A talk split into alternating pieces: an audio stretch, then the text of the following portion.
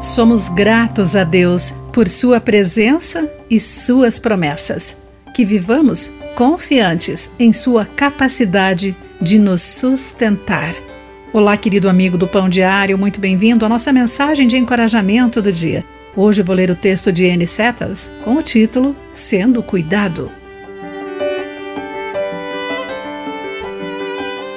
Débora era a proprietária de um serviço de limpeza doméstica e procurava mais clientes para aumentar seus negócios. Ela conversou com uma mulher que lhe disse: Não posso pagar por isso agora, pois estou tratando um câncer. Neste momento, Débora decidiu que nenhuma mulher em tratamento contra o câncer deixaria de ser atendida e de receber uma faxina grátis.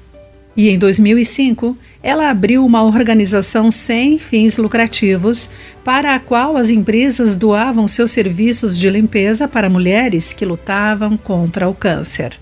Uma dessas mulheres sentiu-se muito confiante ao voltar para sua casa tão limpinha e afirmou: Pela primeira vez, realmente acreditei que poderia vencer o câncer. Cuidado e o apoio podem nos ajudar ao enfrentarmos desafios. Reconhecer a presença e o amparo de Deus traz esperança para fortalecer o nosso espírito.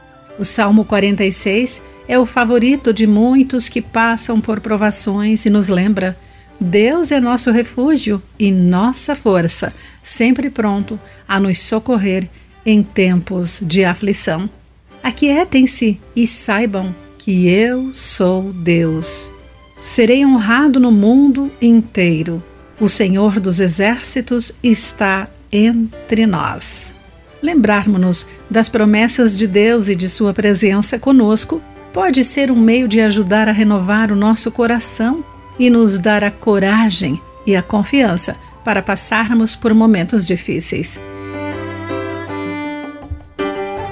Querido amigo, para quais provações você precisa do amparo de Deus? Quais versículos da Bíblia o ajudam? Pense sobre isso. Aqui foi Clarice Fogaça com a mensagem do dia.